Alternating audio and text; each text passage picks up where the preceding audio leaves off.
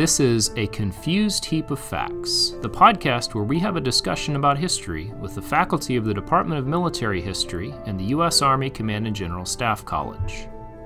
The views expressed in this podcast are those of the participants and do not necessarily reflect the official policy or position of the Department of the Army, Department of Defense, or U S government.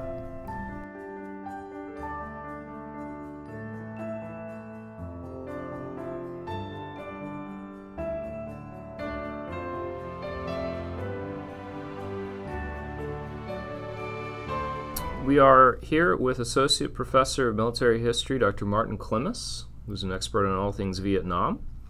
I'm your host, Doctor Jonathan Abel, and we also have in the room Professor Doctor John Hostler, uh, our medieval expert, whose voice you may also hear. And today's topic is to examine the Vietnam War, and in particular to examine the Vietnam War uh, less from the perspective that we often see, particularly in American but generally Western media, which is focused on the um, the belligerent powers from the West, and to look at that conflict, or rather series of conflicts, more from the Vietnamese perspective with Doctor Klimas. So thank you for being here with us. Oh, thank you very much for having me. I appreciate it. So let's start with the kind of the beginning of the struggle. Uh, in the in the early nineteen forties, um, what is happening in the place we now call Vietnam between French colonialism and then the, um, not so much invasion, but takeover by the Japanese during World War Two?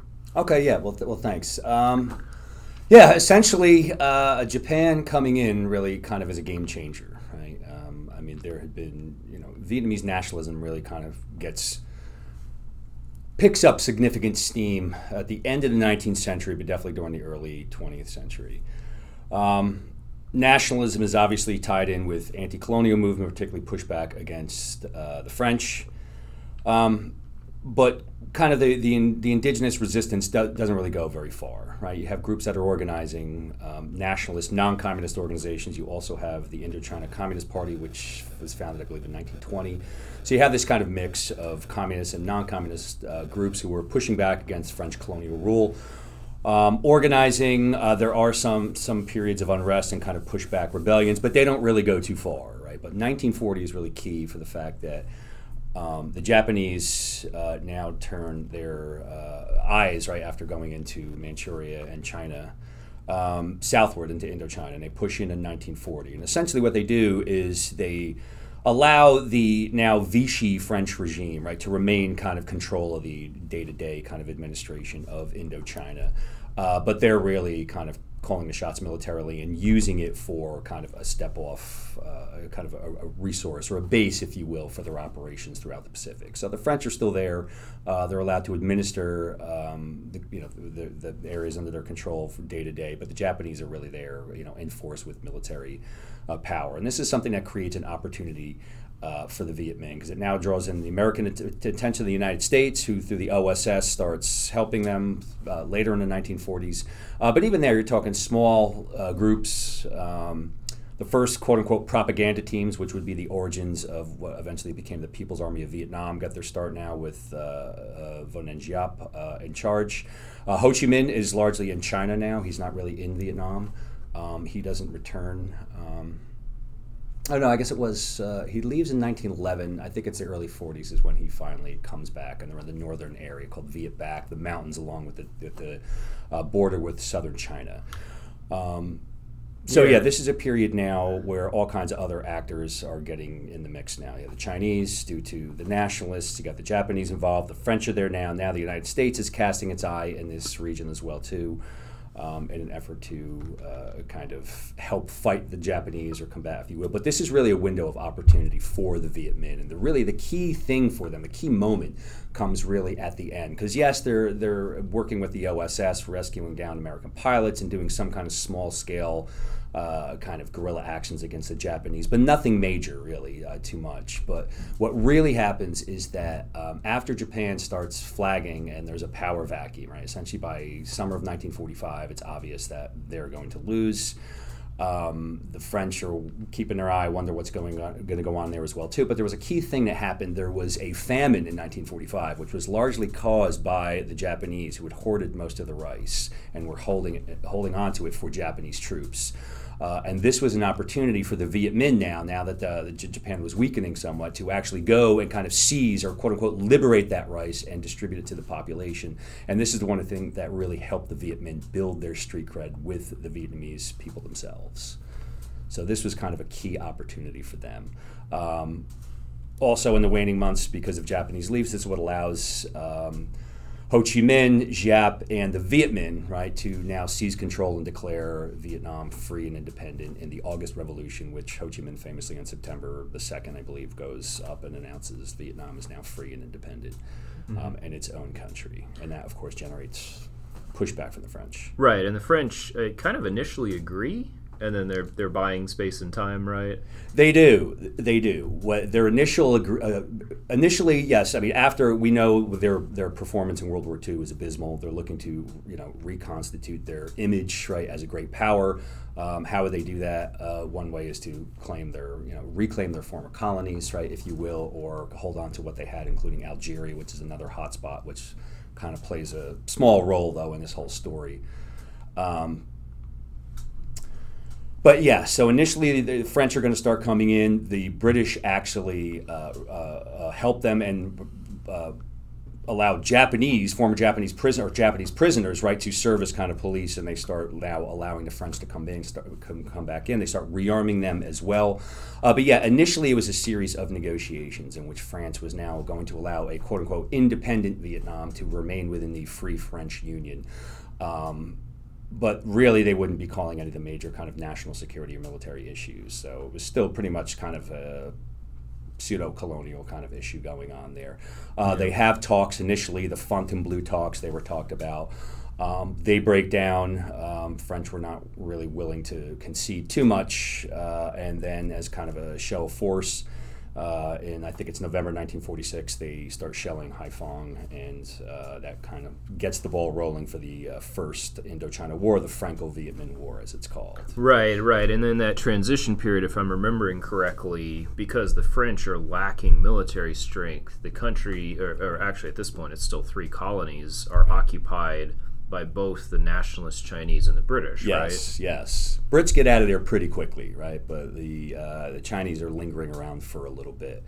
Um, so yeah, you have all these actors and groups that are going on in there. They're not really in firm control, right? Um, it's one of the things that uh, they're allowed, given control, particularly in the urban areas. This is where one of the places that the Viet Minh went into. And part of the August Revolution, they created this Uh, uh, the general offensive and general uprising that Lê Duẩn later on implements. It was kind of largely based upon what happened during the August Revolution as well, too, because part of it was that there were popular uprisings in the cities to kind of finally do away with the French colonial administration that was in these areas. So, um, so yeah, initially France wanted to have some kind of, as I said, ostensibly independent Vietnam within the Free French Union, and they have talks about it. And this is one of these early talks, one of the things that will eventually uh, really lead to Ho Chi Minh and Giap's downfall, because they were seen by the hardliners as kind of weak and compromising. Um, Lê Duẩn, uh, uh, Lê Đức Thọ, Uh, Nguyễn Chí Thanh, it was the other five-star general in uh, the North Vietnamese Army, and Phạm Hùng, right? These guys um, became friends, uh, particularly during the first, although they were all uh, um, you know, involved in the Indochina Communist Party in the nineteen twenties and nineteen thirties. Lê Đức Thọ and Lê Duẩn are were imprisoned for a, uh, a time being. Uh, Lê Duẩn was uh, osten- uh, allegedly uh, tortured uh, by French authorities as well, too. Uh, so these guys are the hardliners. And when uh, the Franco-Viet Minh War breaks out, they are in the South, right? And uh, they get put in the South in uh, Cochin China or the Mekong Delta. And so they were technically war buddies, these two. This is what really brought them together. They were fighting in the South. But when these talks uh, are prior to the, uh, you know, the Franco-Viet Minh War, when these talks were going on between the French government and Ho Chi Minh, Um, this angered the hardliners because they felt that he was just too soft and too compromising. They felt they were in control. They should give nothing up because they already established their own independence. So this is the kind of seeds where you start seeing this, what becomes a kind of a full-blown schism within the Politburo over time. Okay, you, you've given us a lot of uh, very good kind of um, setup of what's happening and who all of the, the major players are. Um, so let's start with kind of the big name people. Let's start by talking about Ho Chi Minh and Võ Nguyên Giáp, who are kind of the, the ringleaders at the beginning, right? right? So so who is Ho Chi Minh, and, and where is he coming from as a revolutionary? Okay, well, um, Ho Chi Minh was, uh, his father was a, a Mandarin, right? Meaning he was educated and administrator. So he himself was exposed to, um, he was educated as a young individual. Um, his father um, allegedly killed someone when he was young, uh, and kind of as part of the fall, fallout of that, or kind of the embarrassment of that, he leaves Vietnam in nineteen eleven and he travels abroad a number of different places, including Great Britain, the United States, um, served on a, he was a, a cook on a French liner, I believe, as, as, as it is. Uh, or a ship. Yeah, so. And he ends up infamously at Versailles in nineteen nineteen, right? Yes, yes, yes, yes. Um, and that's another thing when he's he's pushing now, because w- b- before he gets there, um, he's now increasingly interested in kind of Marxism, Leninism, and the tenets of that as well. He's being increasingly uh, drawn to it simply for its anti-imperial uh, uh, aspect, right? I don't know when it was written, but Lenin's famous uh, uh, imperialism Uh, tract, uh, really attacking it and linking cl- capitalism, global capitalism, to imperialism, and the need, you know, pegging it as a, a evil kind of institutions that work hand in hand that must be taken down.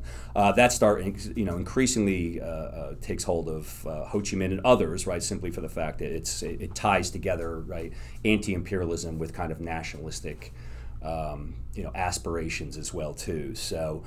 Um, he goes to Paris. He becomes a member of, the, I think, the Paris Communist Party, which later on, and he forms the, uh, I think it's Vietnamese Youth League. I, I could be wrong about the exact title of it, but he starts getting now in kind of an independence movement for uh, Vietnam, which he ties into the anti-colonial movement. And yes, he finds himself uh, in nineteen nineteen at Versailles, and he tries to petition, right? He's ins- very inspired by uh, Woodrow Wilson's uh, kind of national determination, you know, sentiments, what he's right. trying to push there, but you know, as we know, right, Wilson did not mean that for non-Europeans and non-Caucasians, right? right? So uh, Ho Chi Minh and other uh, kind of developing world nationalists are just kind of brushed aside in that, and that's another thing that really brings him closer into the kind of Soviet orbit, if you right. Will. And if I'm remembering correctly, the, the the French communists weren't too interested either, because they didn't really. I don't think they were in line with that idea of decolonization. I, like, I think they understood it, but I think they were more focused with domestic issues. So I think they also kind of brushed him off. Right, they were. And this is something that plays out um, also in France. You had a contest, right? Political. There's a lot of political instability after World War Two in France. Uh, and the, the main actors were the French socialists and the uh, Democratic, I'm trying to think, of the Christian Democrats, I think they were. Yeah, so it's it, the communists are the single largest party in the Fourth right. Republic for right. most of it, right? So then you have kind of the post-Léon Blum socialists, and he's still around. Okay. And then you have the Gaullists, who are kind of the, they're the hard right at that point. Right. And yeah, you have this whole constellation of people who are trying to put France back together, which for them, and, and oddly, in French history, the leftists tend to be the colonialists. Right, and that's what you saw. They were simply willing to go along during the Franco-Viet Minh War. So despite their political differences, um, and uh, actually some disagreement over the war itself and kind of distaste, they still continue to go along with, with the French government's. Right, you know. Right. And I can imagine being somebody like Ho Chi Minh, I, I believe he wasn't going by that name at the time, but I can imagine him being in France and being kind of frustrated by all of this. Right, again, we, we can't wait around, you know, for these Europeans, the, the, the, the white saviors, if you will, from Europe to kind of save us. This is right. something else that uh, kind of demonstrates, right, that if uh, true Vietnamese independence is going to be achieved, they're going to have to have a hand in it themselves. Right, right. That certainly makes sense. Um, so you had mentioned that, that uh, Ho Chi Minh had spent time in China, and I, I would assume he'd also spent time in Moscow. So he how did, does that relationship work? Yes, he went up there. He was a member of the Comintern,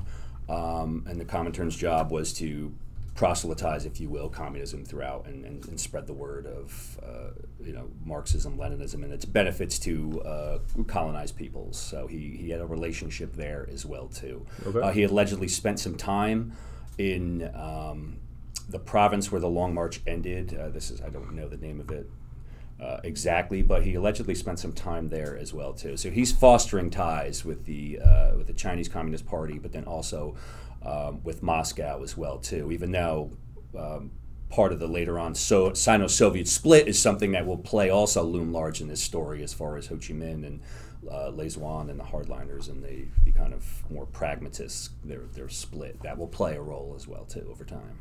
Right, right, and that's that's kind of an interesting aspect of all of this, right? It's Ho Chi Minh is, you know, he is the father of Vietnam. He's the father of the revolution, but it sounds like he didn't spend a whole lot of time there. No, no. I mean, as a young guy, but then he's gone for thirty years and he finally comes back. But he's, I mean, he was committed to Vietnam, you know, true Vietnamese independence, right? Mm-hmm. Um, and he was a nationalist, right? There's been debate among historians for years. Was he a real nationalist? Was he a communist? Which one trumped which? And I don't think that, you know, you'll ever get a satisfactory answer to that. I think he was both. Yes, he was a nationalist, but he was also committed to global communism, right? And and and pairing those two.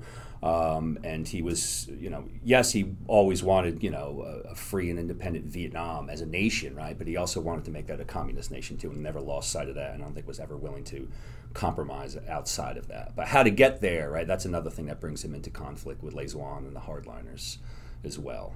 Mm-hmm. He had more of a pragmatic, slow approach, if you will, where they were looking for more militant, more immediate.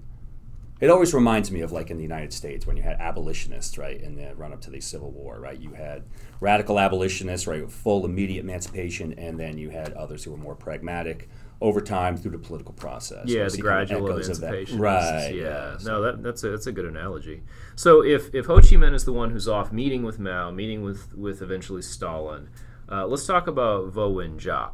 Back in, um, I presumably North Vietnam at this point. Right, right. So, so where is he coming from, and, and what's his relationship here? Okay, um, same thing. Uh, he was educated as a young guy. Um, he was uh, also attracted to leftist politics, as most, you know, a lot of uh, Vietnamese nationalists were at the time. Um, he uh, he's really his role is more as kind of Ho's man on the ground, right? He's the guy who's also helping build a movement, but he's the guy who's now developing the military forces as well too. Um, he's a pretty good strategist, right? Despite, I mean, he knew history, even though that's not what he was really trained to do. Is Is it, was he a history teacher? Am I remembering that He correctly? was a history teacher, yeah. He had a degree, which I think an equivalent of a PhD, um, in kind of modern PhD, but it wasn't in history. I forget what he was. It was more social science or something like that. Okay. I forget, and I forget what school he graduated from, but um, he was really also instrumental in organizing the movement as well, but particularly the, the military forces as well too. So okay. That's what he's known for, as the kind of father of the People's Army of Vietnam, or the North Vietnamese Army.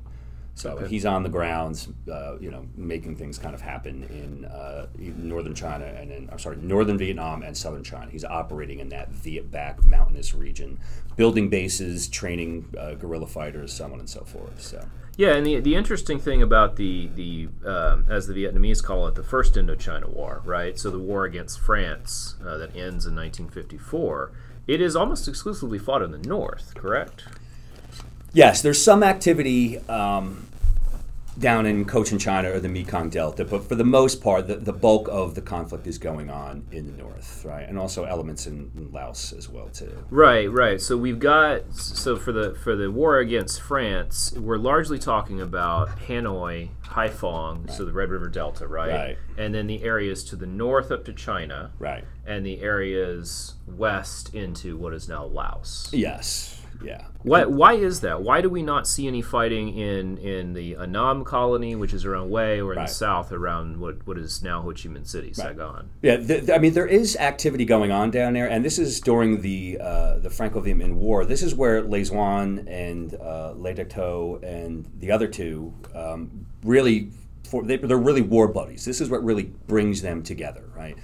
Um, that's where their fighting was. They they st- they are in the south in Cochin China fighting the French down there. So there is some activity down there, but most of the kind of large-scale conflict that we're we're familiar with, including Dien Bien Phu, that takes place in the north due to kind of lines of communication, uh, loca- the centrality of uh, Hanoi, how it plays in there. Because even still, Hanoi, because it's it's so much older and it had been settled for so much longer, right? Yes, Annam is the cultural heart of Vietnam, if you will, because that's where the Nguyen emperors Uh, had sat for so long, including there was a current one at the time.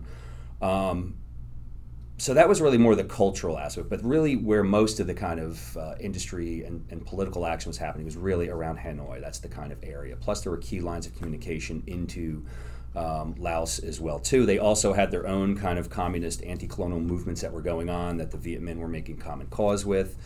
Um, so, and, and the thing is, for the first four years of the Franco-Viet Minh War, it doesn't really go much of anywhere, right? It's not much of a game changer. They, you know, uh, Uh, Novin Giap and the Viet Minh are doing what they can, waging what kind of limited guerrilla activities they can. But really, it's not until nineteen forty-nine in which um, Mao Zedong is victorious in China that now it's really a game changer, right? Because this is what allows uh, you know, China to now start devoting more sources or resources to uh, Ho Chi Minh and the Viet Minh and offer them kind of even safe haven there as well too. So this is the thing that really gets kind of outside intervention Uh, into this uh, conflict, which has up to this point been uh, pretty much the Vietnamese and the French. But when I, and I say that too, I got to be careful because also too, um, beginning in uh, um, nineteen forty-nine as well, um, you had what was known as the Bảo Đại solution, right, or um, the Alesi Agreement, in which now um,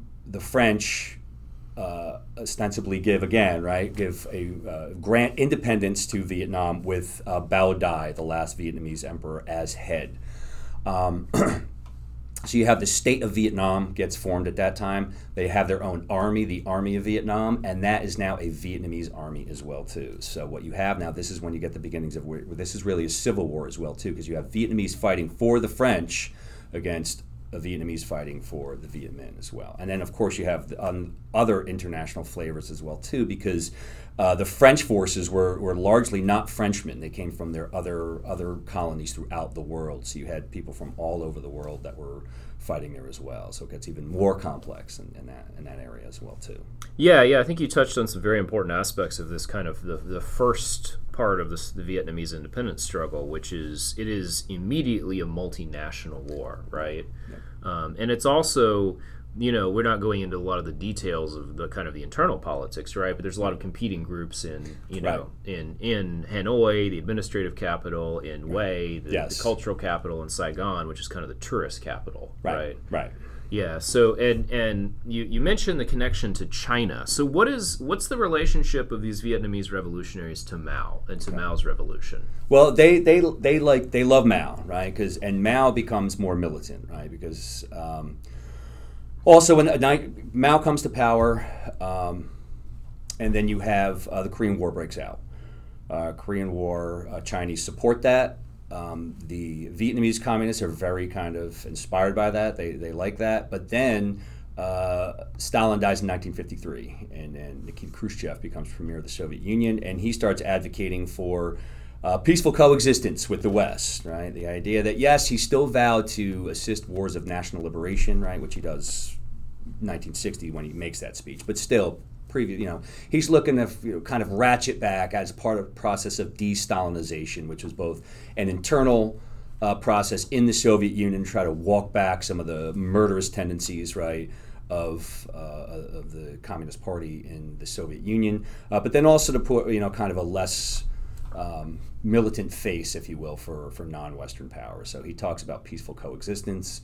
Uh, working with the West, um, and for uh, Mao Zedong, that was called the Soviet heresy, right? This was this was heretical, right? You cannot work with uh, the imperialist capitalists at all because it's the evil system. It must be taken down. The world must be made communism. That's how you're going to avoid conflict. That's how you're going to bring about, you know, social justice on a global scale, if you will.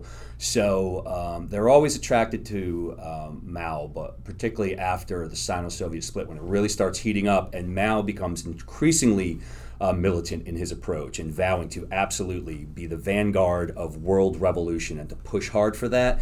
Um, and that really resonates, particularly among the hardliners in uh, in, this, the, in Vietnam as well, too. Yeah, and this is all happening around the same time that the French are being defeated, right? fifty-three, yes. fifty-four? Right, but by that time, too, yeah. And it's the same thing. They're not... It's the war is still, even up to that point, a stalemate, right? But it's becoming increasingly unpopular, uh, unpopular in France, right? They called it the dirty little war, right? They got issues in Algeria now as well, too. The political infighting in, in, in France, too. It's just starting to wear the French people down, the expense of blood and treasure for, for what end, right? uh, here in Indochina, right? So now you start seeing they're able to work on that, and that's the thing that sets up uh, kind of Dien Bien Phu. Um, Giap is trying to do your kind of classic uh, three-stage Maoist guerrilla warfare or, or, or protracted war, excuse me, strategy. Uh, his movement is growing over time. He's able. The, the thing was always the French were always strong, kind of in the urban areas. The Viet Minh were, were powerful in the countryside. That's where they're growing the movement. That's where they're through uh, land redistribution. Uh, you know, kind of uh, uh, confiscating land from from property landlords who were known to be collaborationists with the French, right? Uh, and redistributing that to individuals. So slowly over time. Um, Ho Chi Minh and Ngo Dinh Diep are not only building political power in the countryside, but also military power as well, to growing the kind of movement. Uh, however, in nineteen fifty-one, uh, Diep famously or infamously launches a premature general offensive. He thinks it's uh, time for stage three. It gets beat back pretty hard. He kind of pulls back again.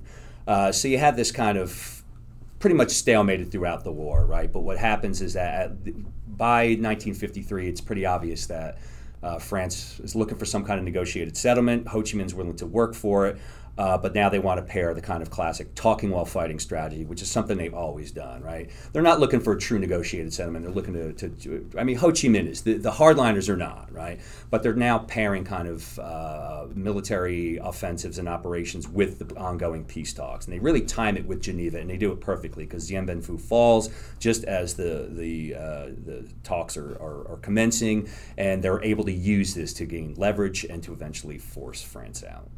Yeah, you, you make an interesting point about this kind of the relationship with China, where on the one hand, they absolutely need China, right? They need equipment, they need support. Right. Um, if I remember correctly, the Chinese sent a bunch of trainers to teach the, the, the Viet Minh how to fight conventionally. Right.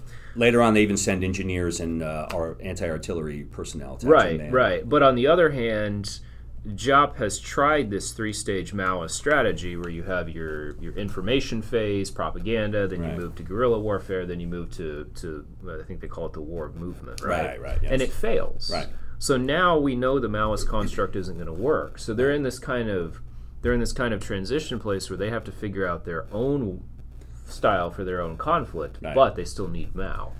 Right, absolutely, absolutely. And this is where the Vietnamese uh, build upon Maoist warfare. And one of the key lessons, and particularly when, when Diep launches that premature um, war of movement or, or, or, or uh, general offensive, um, is now they, they realize they have to adopt a much more flexible approach. And what they do is they're willing to go up and down, um, back and forth among those stages as necessary, right?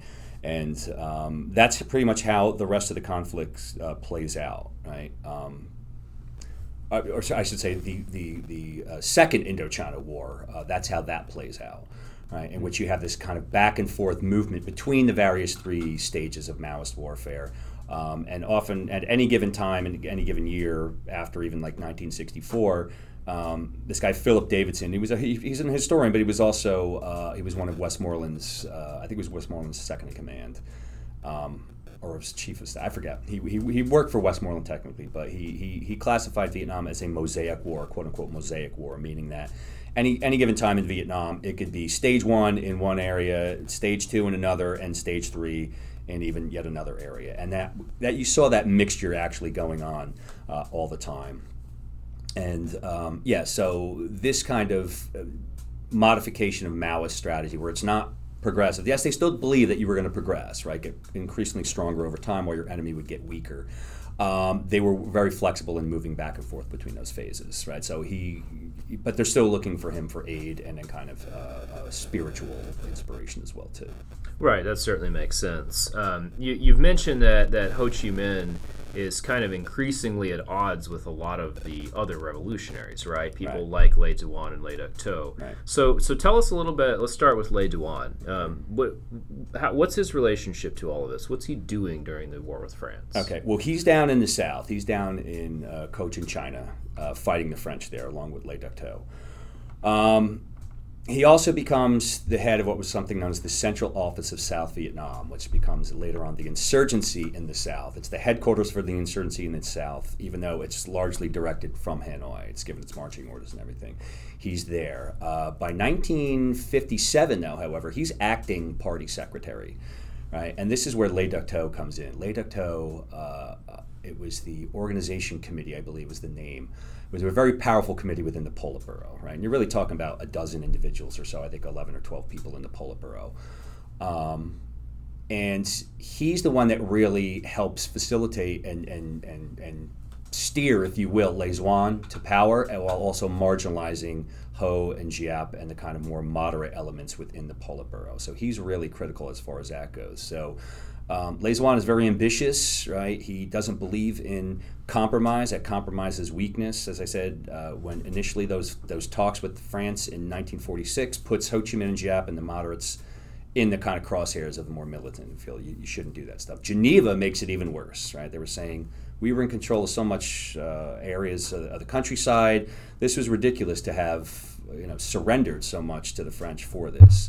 Because as we know, right, um, this part of this uh, Bảo Đại solution of the Elysee Agreement that puts a, uh, the state of Vietnam with Bảo Đại as the head is that um, he, in nineteen fifty-five, in nineteen fifty-four, he appoints um, Ngô Đình Diệm as his prime minister. And Ngô Đình Diệm the following year uh, uh, seizes power in, in, in an election um, in which he wins ninety-eight percent of the vote or something like that. Yeah, completely legit. I'm doing know. election yes. in air quotes. yes, yes, a legit, a completely legitimate election. But he wins that in nineteen fifty-five, declares himself president, and he has no intention of holding the elections that were part of the Geneva Agreements in nineteen fifty-four. Yeah, and so this agreement, for, for the listeners who aren't familiar with it, basically in nineteen fifty-four, the French washed their hands of Southeast Asia. Laos, Cambodia become independent. Vietnam is supposed to hold a unif- unification election um, because it's divided uh, into northern and southern sections. Um, the North holds the election. I don't know. I don't know if we know if it's legitimate or not. I think it's generally considered to have been in the North. You know, I, I'm not. I'm not one hundred percent sure. I mean, they, they immediately move. The, the Viet Minh immediately move, and they consolidate power. Right. North, yeah. Right. As, as as legitimate as the, that kind of an election might be, but right. The southern one is, is very clearly rigged in favor of Diem, right. Who is this Catholic politician who is, uh, in many ways, the antithesis of most Vietnamese, but he is also Vietnamese. Diem. Yes. Yes, and he's also uh, he is an ant. You know, he's a virulent. Uh, anti-imperialist and a nationalist himself too. So his credibility is just as his his bona fides, if you will, his anti-colonial nationalistic bona fides are just as uh, strong as Ho Chi Minh or any of the others. But as you point out, he was a Catholic. Um, he had this strange mishmash philosophy, personalism, I think it was called. He ran the, the government of South Vietnam Um, with his brother Ngo Dinh Nhu, who was kind of the he ran the secret police and the other strong arm, yeah, strong arm. Right now, there was a, a, a I mean, there's a reason for that because simply when when this happens, right, um, South Vietnam or the Republic of Vietnam, right, it's kind of technical name, is a basket case, right, because you have not only communists who didn't go north as part of the Geneva Accords, but you had three sects, religious, political sects, which were in the South. Um, who each had their own militias, they each had their own, one had their own pope, I forget if that was the Wahao or the Cao Dai, but you also had the Bin Duen, who was also kind of like a mafioso group down there. So you had groups immediately that were not going to, did not want to go along with any kind of national government, and they were not going to be, you know, mm-hmm. so they, they immediately pushed back against uh, Diem's government. Then meanwhile, you still have communist agitators who are down there. Not a lot, and they're not really organized, they don't have their act together yet, but still, South Vietnam is very Divided, you know, divided politically. So they resort to police tactics to really rein in these groups. He does manage to do that, to, to get these sects under control. Also launches something called the, the Denounce the Communist campaign, which was kind of a double-edged sword. On one hand, it really pushes the Southern insurgency to the brink of extinction, uh, but because it casts such a large net, it, it tends to alienate a lot of South Vietnamese who were not involved in the communist movement at all. It's one thing that was tied to the Um, to the Buddhist uprising, right, and things yeah. of that nature. Yeah, it's well. kind of he kind of roughhoused a lot of the Bu- Buddhist uh, if pagodas, I think, is the right term. Yes, yes, which wasn't good. Now, um, although the, there's controversy over the book, right? Um, Mark Moyer has shown, and I think pretty pretty good job at it, that the, the, the Buddhists were not completely just purely speaking out against their treatment, right? That they had been Uh, infiltrated or at least out sympathetic to uh, uh, the Viet Minh and their push as well too. So, yeah, some leftist or, tendencies. Right. Yes, yeah. Exactly. Or not the Viet Minh. I guess the Viet Minh don't exist really anymore at this point. But yeah, so there's some element of that uh, as well too. But still, uh, Z M's uh, hard-handed tactics, definitely without a doubt. Right. Right. So we're in this transition period. Yeah, we're in this transition period now where we go from, uh, you know, the French are out fifty-four. Yeah. The the U S is still invested in, in the Republic of Vietnam. Right. The the communists in the North are consolidating, right. uh, as well as communists in the South are consolidating too. Right, right? Right. And then in the early nineteen sixties, we kind of set up for the second phase or the second war. Right. Right. Uh, so how how do we go from this kind of settlement period where we're sorting out borders, we haven't fulfilled Geneva, how do we go from there to outright war again by the mid-sixties? Okay. Um, well, yeah, part of Geneva, uh, one of the main things is that, yes, it partitions Vietnam at the seventeenth parallel with what they called regroupment. Regroupment. And, like, why would they do that? Simply for the fact that due to the nature of the war, and as we said, Vietnamese fighting Vietnamese, right, all intermixed, right, some fighting for the French, some fighting for the Viet Minh, all intermingled. They said, all right, we need you to go back to your respective corners. They're trying to hash this out. So they divide it at the seventeenth parallel, um, and that's where the communists were supposed to go north, the non-communists to go south, including, uh, I think it was two million Catholics who also went down south as well too, right? But it was the idea of, like, go back to your respective corners and we'll hash this out in the future with those elections in nineteen fifty-six. Um, to backtrack just a little bit, you talked about the United States, right? They get involved uh, in nineteen fifty as well, too, after this quote-unquote Bảo Đại solution, right, in which the state of Vietnam is created with uh, Bảo Đại, the emperor's head. This is what allows the United States finally to say, all right, this is no longer a pure colonial issue, right? Because they were they were disturbed by, you know, they... They were, you know, committed to the Cold War prior to that, right? They would have wanted to fight communism, but they still did not like the idea of, you know, a- actively helping France just reassert its colonial control. This Bảo Đại solution kind of pay, does away with those those reservations, right. right? So this is what now allows the United States, beginning in nineteen fifty, to start giving aid directly to the French, right, to to fight the Viet Minh. Um, and I think it's by, I'm trying to think, that's nineteen fifty. By nineteen fifty-four, I think the United States is underwriting about eighty percent of the of France's war effort. Yeah, I've, I've seen the be- war. between eighty and ninety-five percent. Right, yeah. right. Plus a lot of the heavy lift, too. Yeah, right, exactly. So, and this is the thing now. Ho Chi Minh starts looking at this, and he wants, he's, he now realizes that the United States could be a bigger threat, right, than France is, right? Um, so for him, and this is one of the reasons why he starts then negotiating with the French as well too, is yes, he wants to negotiate a settlement, he's willing to have one, but he's really ha- always has his eye on the United States to keep them the hell out of this conflict, right? Um, as we know, it doesn't happen. They start giving aid in, but they don't intervene, right? You have, um, you know, Z M is president in nineteen fifty-five, he's cracking down on things. Um, but for Ho Chi Minh and the more moderates in the Politburo, they were fine. They, they, wanted to, they were fine now with what's going on in the South, right? Even though the communists were getting kind of crushed by the Denounce the Communist movement by Z M, because they wanted to implement what was known as a, fir- a North First policy, right? When you're talking, the fighting is up in Tonkin, it's in around Hanoi. They wanted to rebuild the country, kind of build build socialism, quote unquote, if you will. So they needed to get their economy, their infrastructure was in shatters, in, in tatters, so they really wanted to devote their energies toward rebuilding the North, building socialism, building communism in the North. We'll liberate the South later. And this is another point of contention between Laizon, Lê Duc Thọ and the hardliners, and Ho Chi Minh and Giap on the more moderate pragmatists, right? The hardliners, we don't want to wait for national liberation. We should liberate the South through force rapidly and quickly. Um, Ho and the moderates do not want to do that. So they, they're rebuilding in the North. Um, there were some rebellions against the regime. They quickly kind of clamped those down. Um, but what happens is that over time, Z M starts kind of losing ground in the South. This is something else that starts paving the way. Um, the United States continues its aid, but now to the South Vietnamese regime, right? Nation building, if you will. Uh, on one hand, they're trying to help the South Vietnamese build their own army, which they have now, the Army of Vietnam, which went from um, which got its origins, as I said, with the State of Vietnam under Bảo Đại, but now they have their own army. So that was one aspect of it. The other aspect was kind of uh, nation building in the countryside, right? Making sure that you get the population on your side by building strong kind of uh, institutions and infrastructure, political and economic infrastructure in South Vietnam as well, too. So now we increasingly start giving aid to uh, Diem in the South, who plays the Americans kind of beautifully. He gets what he needs. It wasn't a, a good kind of relationship, but nonetheless, right, due to now the uh, you know the, the the Cold War is really heating up. The United States is going to do what it needs to do to try to prevent uh, South Vietnam from falling, as we know that the domino effect. That was the whole kind of theory, right? If South Vietnam or if Indochina falls, then all the other areas uh, uh, in Southeast Asia could possibly fall as well too, and then we will get kind of pushed out of that area. So the United States commitments get starting get starts to get uh, heat or, or heats up during this period as well too.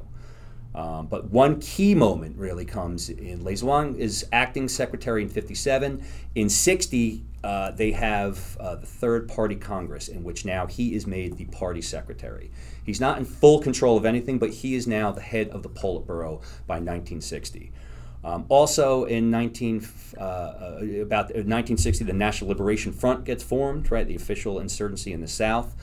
Um, something called Resolution Um, fifteen gets passed, meaning we're going to now step up um, kind of anti-government agitation and guerrilla activities in the South. They didn't want to push too hard, right?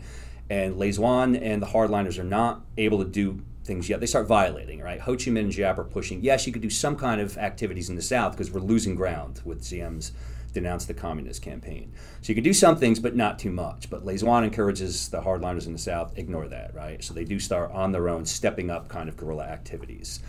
Um, in sixty-three, there's something known as the Battle of Ap Bac, right, which is kind of an infamous battle um, portrayed by um, in um, Neil, who is it? Neil Sheehan's A Bright Shining Lie about John Paul Vann. Well, this is really an embarrassment for the United States, but it's obvious now that th- despite years of nation building now, right, um, because you move from the Eisenhower to the Kennedy administration, who was even more committed, right, to to preserving South Vietnam. Uh, despite, you know, all this aid from the United States, training their armed forces, they get their regulars get beat up by a couple of North Vietnamese, or excuse me, by uh, the National Liberation Front or Viet Cong uh, regiments, right, who are really good fighters, right, by this point as well too. So this is really embarrassing to the United States, and we're really wondering what the hell is going on here, right? But um, Kennedy is committed to preserving South Vietnam. Um, and the insurgency is gaining ground um, in the countryside. But based upon that and based upon other things, um, Diem is assassinated, right, in uh, nineteen sixty-three. One of the issues that uh, there was a number of coups against him when he was president, right, these military coups to get him from power. You also had fat elements in the United States, some who loved Diem, right? He was called the Miracle Man by certain elements, right, in Washington. But others were very suspicious of this guy, did not like his hard-handed tactics, knew he did not have much popular support in the countryside due to his, his Catholicism and some of his Uh, uh, actions, right, that were going on. There's his lack of kind of land reform. The National Liberation Front is still able to, to you know, grow its movement through redistributing land in areas under its control, really prevent government from, you know, establishing, uh, the Saigon government from establishing control everywhere. So there's a lot of uncertainty about Diem, right? Not only is his own, own country unrest, pushback, there's student protests, there's Buddhist protests, but also here in the United States, you start seeing all that. They see this unrest, see that Diem simply cannot get a control, a, a handle on the situation. So when coups were floated in the in the past, the United States pretty much said, we're not going to be on board with this. But uh, in sixty-three, when the buzz about another coup is going to be announced, Uh, Henry Cabot Lodge, who was our ambassador there at the time, he's very anti-Diem. Uh, so he kind of, they discuss it um, with the Kennedy administration, and essentially Kennedy also increasingly, and, Ma- and Robert McNamara, the Secretary of Defense, are also increasingly uh, wondering what the hell is going on in South Vietnam. So when this announcement of a new coup comes in, uh, they they don't greenlight it and say, go for it. But they essentially say, if this happens, we're not going to step in, right? Right. So in November of sixty-three, um, Diem is assassinated.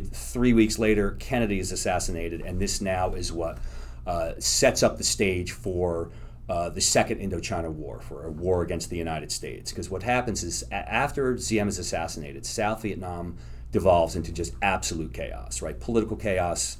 Um, the uh, National Liberation Front, the insurgency is really pushing forward, right? They're starting to move out, uh, push government, you know, seize increasingly large uh, control of larger swaths of South Vietnamese territory. Yeah, and there's uh, no, if I remember correctly, there's no local control, right? The the Saigon government just can't control the countryside. It simply can't, right? They're, they, it's, uh, you know, they, part of what the communists were able to do so beautifully is to to eliminate, right? They established a shadow government, the Viet Cong infrastructure it was called, right? Who was able to really mirror the South Vietnamese government, as they did under the French, right? The French called it parallel hierarchies, right? But under the, the um, Republic of Vietnam, they established kind of the shadow government, who are embedded everywhere. So they were able to, through a terrorist and assassination campaign, and uh, to eliminate kind of civil servants. So the, the the the links between Saigon, the central government, and the countryside was always weak. They make some efforts, right? Diem puts in the strategic hamlet program to try to, you know, get people on board, but it was always kind of weak. The the, the bonds between the, the central government and the and the popula- population overall, and this is vastly overwhelmingly peasants, right, in South Vietnam who, who farm the land, always tenuous at best, right? So this does not help, and this is what allows, again, the National Liberation Front to take advantage of this instability in the South after Diem is assassinated to really start gaining and making, you know, making uh, gains. Meanwhile, back in Hanoi, this now is where Um, Lê Duẩn and the hardliners seize control. They seize control of the military policy from Ho Chi Minh, who are now, him and Giap are really marginalized. They passed something called Resolution nine at the ninth Party Plenum um, in nineteen sixty-four, and that essentially calls for now the liberation of the South, right? Stepped up armed struggle to liberate the South, and this is what sets the stage for the United States, because as they push forward, they start making gains. Uh, in September of sixty-four is when you have North Vietnamese Army regulars now infiltrating into the South to try to deliver a knockout blow to uh, the A R V N, uh, the Army of Vietnam, the South Vietnamese military. Uh, also, one of Lê Duẩn, uh, his big modification to the Maoist warfare is something called the General Offensive and General Uprising Strategy, and that paired together Uh, military offensives in the countryside, right, the rural areas, with popular uprisings in the cities, something they saw in the August Revolution in nineteen forty-five. And the whole idea of an uprising is this whole kind of, it had almost like mystical proportions to it, the way it was looked at, that you would have these, the military and the people coming together, right, in two different areas, two different tasks, but forming this synergy, which would just completely collapse the Saigon regime in a very rapid kind of fashion. So you defeat their armed forces, popular uprisings in the city to to strip power from any of the, the government kind of administrators in that area, and you have the revolution fulfilled, if you will.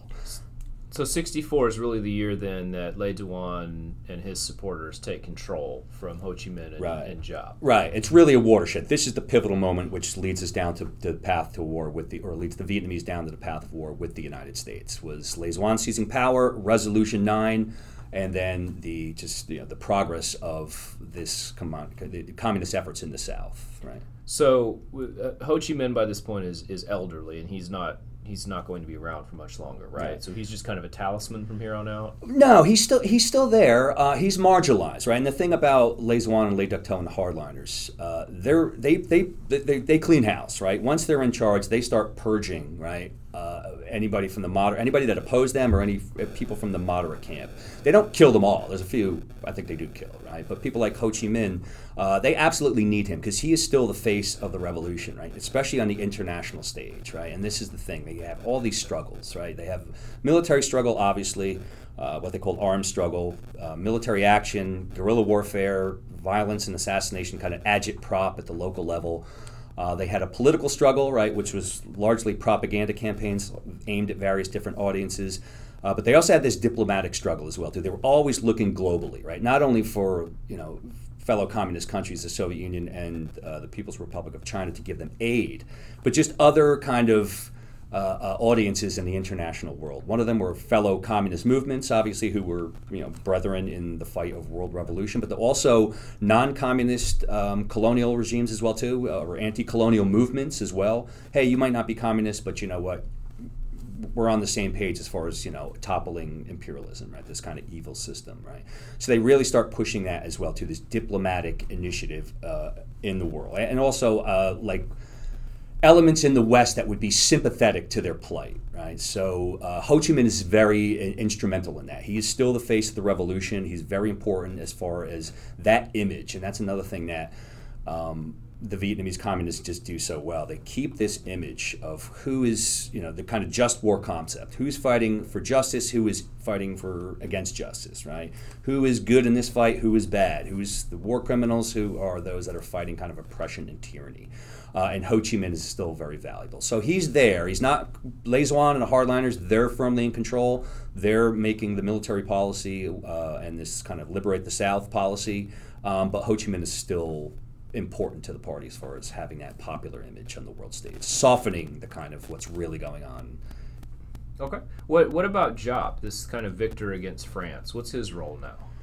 Um, not much. He still has, uh, you know, say, right? He's still a member of the Politburo, um, still has input in military operations. However, uh, Nguyễn Chí Thanh, who is Lê Duẩn, five-star, right? He is uh, increasingly taking a harder, you know, a much more prominent role in the military operations. Um, however, he dies under mysterious circumstances in nineteen sixty-seven. This is something that him and Giap were rivals, something that really now leads to hardcore purges of the Politburo and anybody that was deemed to be uh, uh, opposed to what the hardliners were wanting to do. So serious crackdown after um, uh, Nguyễn Chí Thanh dies in nineteen sixty-seven. Um, Giap still manages to hang on. He has some degree of influence. He still... Uh, I forget if uh, he, he, he had some planning, I believe, in the Tet Offensive uh, and also the nineteen seventy-two Easter Offensive, but still not so much. He still has input, but it's still it's the hardliners who are really dictating all the policy. So is there is there another military figure who steps forward to replace he and uh, Nguyễn Chí Thanh, or is it just kind of a, a group of people? It's really kind of like uh, a concerted effort, if you will, like a corporate effort among the Politburo and the hardliners. Okay.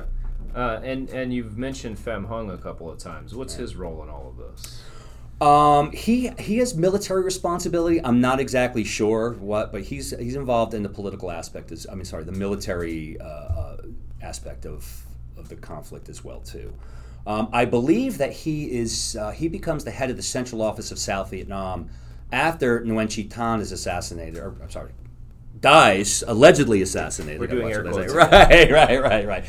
Um, yeah, uh, and that was uh, Lê Duẩn initial thing. And as I said, that is the, the headquarters and the and the, the, the driving force for the insurgency in the South. Right? Yes, the North is feeding it and giving it its orders, which it translates, but still, um, Hanoi is in charge of the uh, communist war effort in the northern portion of South Vietnam, and the Central Office of South Vietnam is responsible in the southern half. So.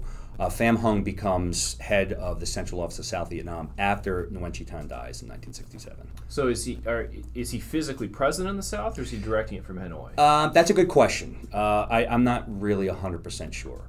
Um, I know after uh, regroupment in fifty-four, those guys still hang around in the South, right? But then eventually they, right. they come up to Hanoi. But what, whether or not they're they're present now, and the thing about the Central Office of South Vietnam, that was in Cambodia. That was one of the, the, the justifications for the United States incursion into Cambodia into, into nineteen seventy was to find the Central Office of South Vietnam, because that's a great place to keep it, right? Because you right. know, Cambodia and Laos were were. were off limits due to their quote unquote right yeah neutrality. And they have, they have their own issues with this stuff, right? So right, they have communist do. groups in both countries fighting. Right, right, right, yeah. right. Yes. And I believe at one point, I think in, in in is it in Laos where you have two different communist groups fighting each other, or or Cambodia? Is, there's some. It's very confusing. It is. It is very confusing. This this is such a multi-layered and complex conflict. Yeah. Um, but yeah, I'm not I'm not sure. But yeah, there are multiple groups, multiple actors in both Laos and Cambodia. Um, and including uh, power struggles between communists and anti-communists for control of, of the government. Right, right. So, okay, so it's nineteen sixty-four. Okay. The hardliners are in charge. How is this war prosecuted against the Republic of Vietnam and the United States? Okay. Um, it's really essentially a hybrid war, right? They they they love dividing things into three, right? Um, once it's engaged, the same thing. Really, Hanoi's strategy is just to deny the Americans from achieving their objectives. Just prove to them they simply cannot win, right? Break their will. They're, again, they're going back to kind of Mao's protraction of the war, right? Um, stretch it out over time, wear out the Americans, right? Um, they knew that there's an anti-war movement. They play on that. They know that there's international opposition to the war. They play on that. They know the weaknesses that are inherent in democracies, uh, particularly when you have two parties, right, constantly competition for one another, right. That if you can mani- manipulate that, that's an opening for you as well, too. So really for them, their whole strategy is predicated, now that the Americans are involved, again, right, it was during the French, let's try to keep the Americans from possibly getting involved. When they were going against Ngô Đình Diệm, um, same thing. Let's let's get them quick, right? Let's let's keep the let's not push too hard, right? Because we don't want the Americans to get involved. But then once you had Resolution fifteen and then Resolution nine, they said let's deliver a knockout blow before the Americans can get even get involved, right? As we know, American combat forces, ground forces at least, uh, come in in March of nineteen sixty-five. So now once they're there, and it switches from what they used to call what they called special war, which is a war against proxy. They thought, you know, with, against the South Vietnam, South Vietnamese regime, to now limited war with the Americans are here. So their whole strategy is built upon the idea of just, just deny them to achieve what they want to do, right? Inflict whatever pain that you can on the South Vietnamese government, um, the South Vietnamese army, and the Americans, right? Prevent the Saigon government from being able to really consolidate control, gain control of large swaths of area, um, to get the people aligned with them. Do what you can to deny them what they're looking for, um, wear them out, and then they'll eventually leave. Okay, and what role do uh, China and the Soviets play in this? You mentioned the Sino-Soviet split, so right. How's that factoring? Right. Um, they, at varying different times, uh, give uh, the Hanoi regime the aid that it needs. Right? Initially, uh, China's uh, uh, China is, uh, well, initially when they're fighting the French, right? Uh, Ho appeals to Moscow for aid, but Stalin is very cool. He's not very willing to go along to do this. Um, after nineteen forty-nine and Mao and the C C P comes to power, he's a little bit more willing now too, right? Because you can't be outdone, right? In right. Your revolutionary zeal, these these two are kind of competing for one another, right? So he now he's willing to give some aid. China's giving a large bulk of aid, uh, as we talked about before. Khrushchev comes in, peaceful coexistence, right? Um, China now we're gonna, you know, this this Soviet heresy cannot stand. We're really gonna help you. You know, would step up. So now China's devoting most of the aid. Um, Khrushchev uh, is eventually uh, gone in nineteen sixty-four, right? Uh, Leonid Brezhnev comes in. He's a hardliner, so again, he can't get outdone by uh, by Mao and, and their kind of more militant aspect of world revolution. So they start giving aid as well, too. Um, then there's rapprochement later on, right? When Nixon comes into office, right? Um, Now you have not only Moscow, sorry, China, but Moscow also hoping to uh, gain greater uh, détente or, or rapprochement with the West, um, and Hanoi is very concerned about this. But they're still able to play off and get what they need when they need it. Um, and even after that fact, it's really by nineteen seventy-two where the Soviets really step up to the plate now, right? Because China is more interested, right? The Cultural Revolution is already kind of come. I don't know if it's gone, and I'm not sure how long it lasted, right? But they're looking to make stronger ties. I mean, yes, Brezhnev is too with the, with the Americans, but so now you have the Soviets step in. So it kind of, you know, ebbed and flowed throughout based upon who was in charge, what given time period, but Hanoi was able to really manipulate the two and get what they needed all the way to the end. Okay. Uh, you mentioned earlier this this strategy of talking while fighting. Right. So how does that work? Um, essentially, again, it ties into protracted war strategy. It was never um, ever entertained the idea of a true negotiated settlement. It's to just talk and push for military victories in the time being. Um, there was no discussion of Uh, there were no negotiations up through nineteen sixty-eight. Right? Both the United States and Hanoi, and these are really, yes, we know you had the National Liberation Front in the South, you had the uh, Saigon regime, right? They're all claiming to be the sovereign of South Vietnam. Um, but really, the movers and shakers really are still always Hanoi and the United States, right? So the Johnson administration just simply is not no, going to negotiate with the communists, right? The demands, you know, they're just simply not going to do it, right? There's, everything's a non sequitur, we're not going to do this. Same thing with Lê Duẩn. We're not going to negotiate in any meaningful sense because we are here to achieve our objectives, and that's it. It's, we're, we're not we're not going to have that. Um, sixty-eight, however, though, this is Lê Duẩn second failed go for broke. The first one is sixty-four to rapidly topple the Saigon regime before the Americans can get involved. They fail, right? The United States does get involved. They rescue the South, Viet- South Vietnamese regime Uh, for another ten years, they they prop them up, but they still they rescue them. They bring them back from the brink of defeat. The United States are involved. The war is pretty much stalemated throughout sixty-six, sixty-seven. It grows in size and scope and intensity, right? But still, we're not able to completely eliminate the communists' threat in South Vietnam, um, nor is the communists able to really topple or significantly threaten the Americans and the South Vietnamese, who are much kind of more powerful, if you will. Um, And then nineteen sixty-eight, the Tet Offensive is Lê Duẩn again, his second go for broke, right? It was, it was looking to do is kind of rock the boat. Right? It was just same thing. Push back against what you can, disrupt what you can going on in the South, uh, target that anti-war movement in the United States, see what happens. Um, and although it's a tactical defeat, it is a political kind of victory for them in the long haul. But this is one of the things that opens the door for negotiations, the Paris peace talks, right? Because that's one of uh, Lyndon Johnson's things, right? He says he's going to stop Rolling Thunder, the strategic bombing campaign. He's going to cap the amount of troops. He's not going to run for president, as he said, right? Take another term. But then he's willing to negotiate unilaterally, if we have to, with the Hanoi regime, right? And with the communists to kind of reach some kind of negotiated settlement to the war. So both... He's gone, Nixon comes in, there's some talking while fighting going on, but now, although he's chastised a little bit, Lê Duẩn is still firmly in control, and he's negotiating and talking simply for the idea of biding time and stalling, right? To wait for an, a more uh, uh, opportune moment to kind of tip the balance of forces and hopefully get the Americans, wear them out, deny them what they want, they're just going to, you know, pick up their ball and go home. So they're negotiating and talking, uh, but for Lê Duẩn and the hardliners in the Politburo, not for any true negotiated settlement in any sense. It's really a means to buy time to gain total victory in the end. Yeah, you mentioned that, that Lê Duẩn has these kind of uh, humiliations, right, where he tries to move to the third Mao, um, Maoist uh, phase, and it, it just fails, right? Right. So how does he stay in power given all of these failures? Largely because of the fact that through um, the purges of the party, the really the ability for him and Lê Duc Tho to marginalize, right, the the um, the, the more dovish or, or pragmatic aspect or, or, or um, side of the Politburo is really what allows them to do that. Um, they're also really good at masking what's going on as well too, right, through propaganda um, and just outright lies, right? There's a moment. Right, I forget when. I think it's definitely when before Lê Duẩn even comes to, to, to, to power, right, in which uh, Ho Chi Minh tries to liberalize, if you will, North Vietnamese society. Loosen up a little bit, right? Let's get some other voices in here. But when they start getting some serious pushback, they clamp down on that.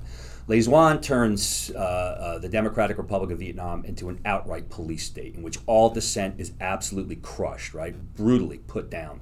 They're not going to have any part of that. Soldiers that are going on to fight in the South, they they don't tell them you're going to fight other Vietnamese. They say you're going to fight imperialists, right? You're going to fight the Americans and uh, you know, traders and collaborators who are working with them. So that's never portrayed, right, to the soldiers in the North who went down South in, in tremendous numbers to die, right? That they were tr- fighting other Vietnamese, right? That you were fighting the Americans. This is why you're down there.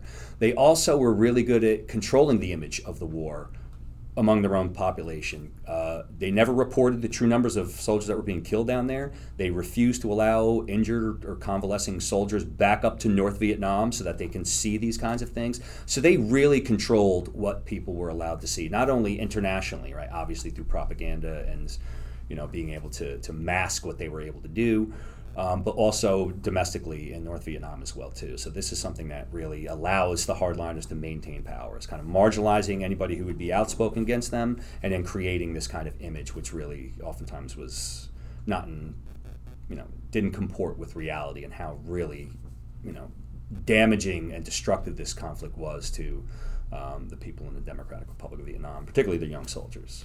Yeah, it sounds like the, the throughout all of this, the reason that the, the Hanoi regime won was that they were able to control the narrative, right, in, in both of these wars. Right, absolutely. I mean, it, it all worked together, right? You, it, it was this synthesis, right, of these different types of struggle, right?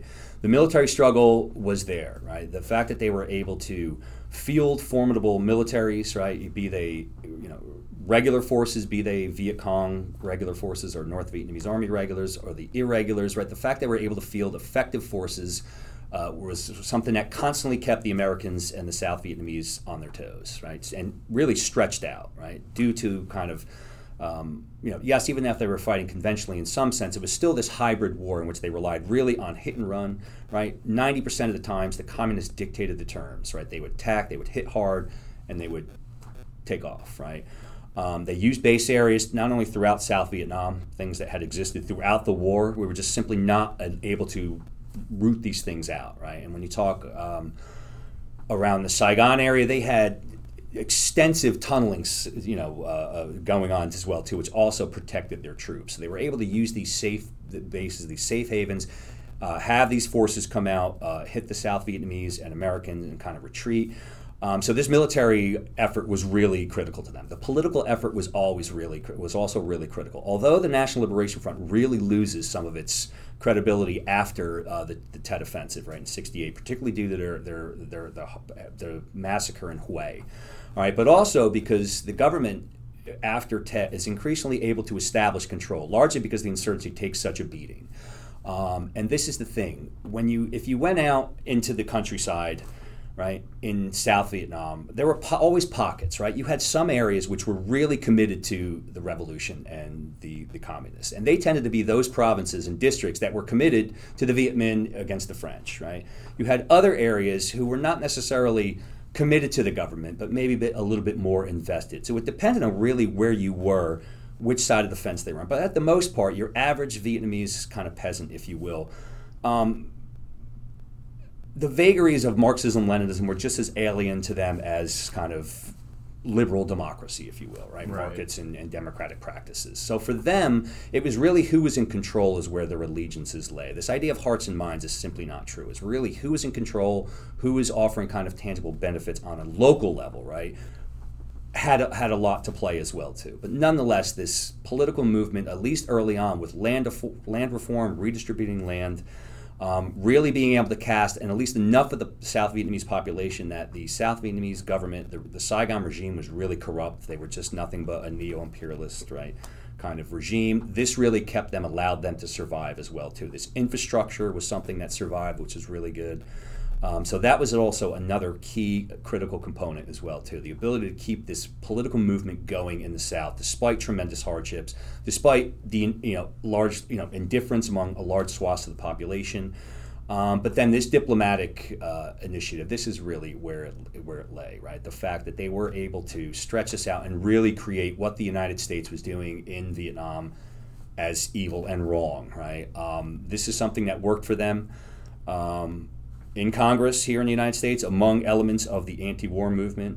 Uh, now, granted, I think a lot of historians have overblown, right, the appeal of the anti-war movement because it wasn't universal and it wasn't huge, right? There was pushback against it, but they just, same thing. They were able to sustain it enough, keep that constant grinding, you know, kind of, this is a war of attrition, right? An ideological war of attrition, if you will, but Um, it really, uh, you know, wears away, right? Nixon, his whole Vietnamization withdrawal, he's withdrawing no matter what, right? And that's right. In response to this anti-war movement and the unpopularity of the war, right? He tries to go for broke and prosecute it early on, but he's still kind of, you know, pushing for this as well, too. But it really, in the end, uh, Congress says, we've had enough of this. It's after Watergate, after, you know, Nixon is gone, but nonetheless, and the American people, I think by that point, are not willing to reintervene, if you will, once American extracts itself. So that. Yeah, and there's there's also kind of an interesting coda here, which is, you know, before the decade is out, uh, Vietnam is fighting a war with Cambodia and China. Right. So how does that factor in as well? Um, I mean, it thre- it's it's concerning, and this is another thing too. Later on, when when they actually when Hanoi signs, when they actually do now enter into a peace agreement for a negotiated settlement, again, right? Lê Duẩn now, the nineteen seventy-two Nguyen Hue or Easter Offensive, again, another, this is the third go for broke that fails, right? Um, now he's willing, you know what, we have to buy time now because this was largely a North Vietnamese army show, right? It was a conventional invasion from the north. Uh, the uh, communists are, are fully equipped. They're a thoroughly modern army with tanks and, and, and all kinds of other, you know, modern equipment. Uh, however, it gets pushed back, right? So this time, Lê Duẩn is willing to negotiate or enter into serious negotiations. Meanwhile, they're trying to expand their footprint in South Vietnam as much as possible, as is the Saigon regime, plant their flags in as many villages and hamlets as possible. So once the clock runs out, the, the in-place ceasefire gets put in, you can claim that you're here or there or wherever it might be. You're claiming you're in the control of this much jurisdiction. So um, late in seventy-two, though, however, they start wondering, are we going to do this, right? There's there's the, the, the talks all of a sudden stall, right? And famously, Kissinger comes back, says, peace in our, not peace in our time, that was Chamberlain. Uh, peace is at hand, right? But he comes in, and then all of a sudden the negotiations break off again. This is what prompts Nixon to unleash Linebacker and Linebacker two, the Christmas bombings, which are brutal. This opens up the strategic bombing to places that were heretofore not bombed, right, including Hanoi and Haiphong, right? So the devastation is is absolutely massive in scale, the destruction based on, on this bombing. Uh, all the all the kind of gains that North Vietnam had made in their economy by this kind of northern first policy, plus the war was never fought there, right? So they were right. able to do this, right? All those gains are almost negated, right, through the Christmas bombings. And this is the thing that really now, Lê Duẩn agrees, we are going to negotiate, we will do this.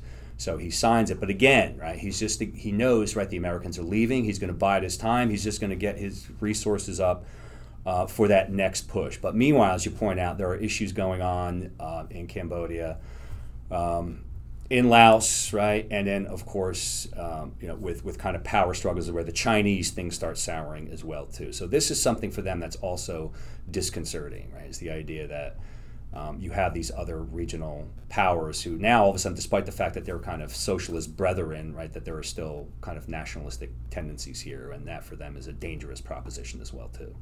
Yeah, and you have this bizarre kind of situation where you have communists in Vietnam fighting other communists, right. the Khmer Rouge, right, and then the Chinese intervene, and now you have another war where you essentially have three communist countries fighting each other. Right, right. It's the whole thing that gets Benedict Anderson down his route of, like, what is nationalism all about, right? Because, right, that's the opening, I think, of that book where he's like, how do these two, right, right. same ideologies go to war with one another, right? Um, so, yeah, yeah. And uh, the North Vietnamese Army, the, the, the, the People's Army of Vietnam, they do pretty well, right? Uh, they're in Cambodia for quite a while as well, too. And then, yeah, yeah in seventy-nine, um, they fight the Chinese and inflict a pretty serious military defeat on them as well, too. So...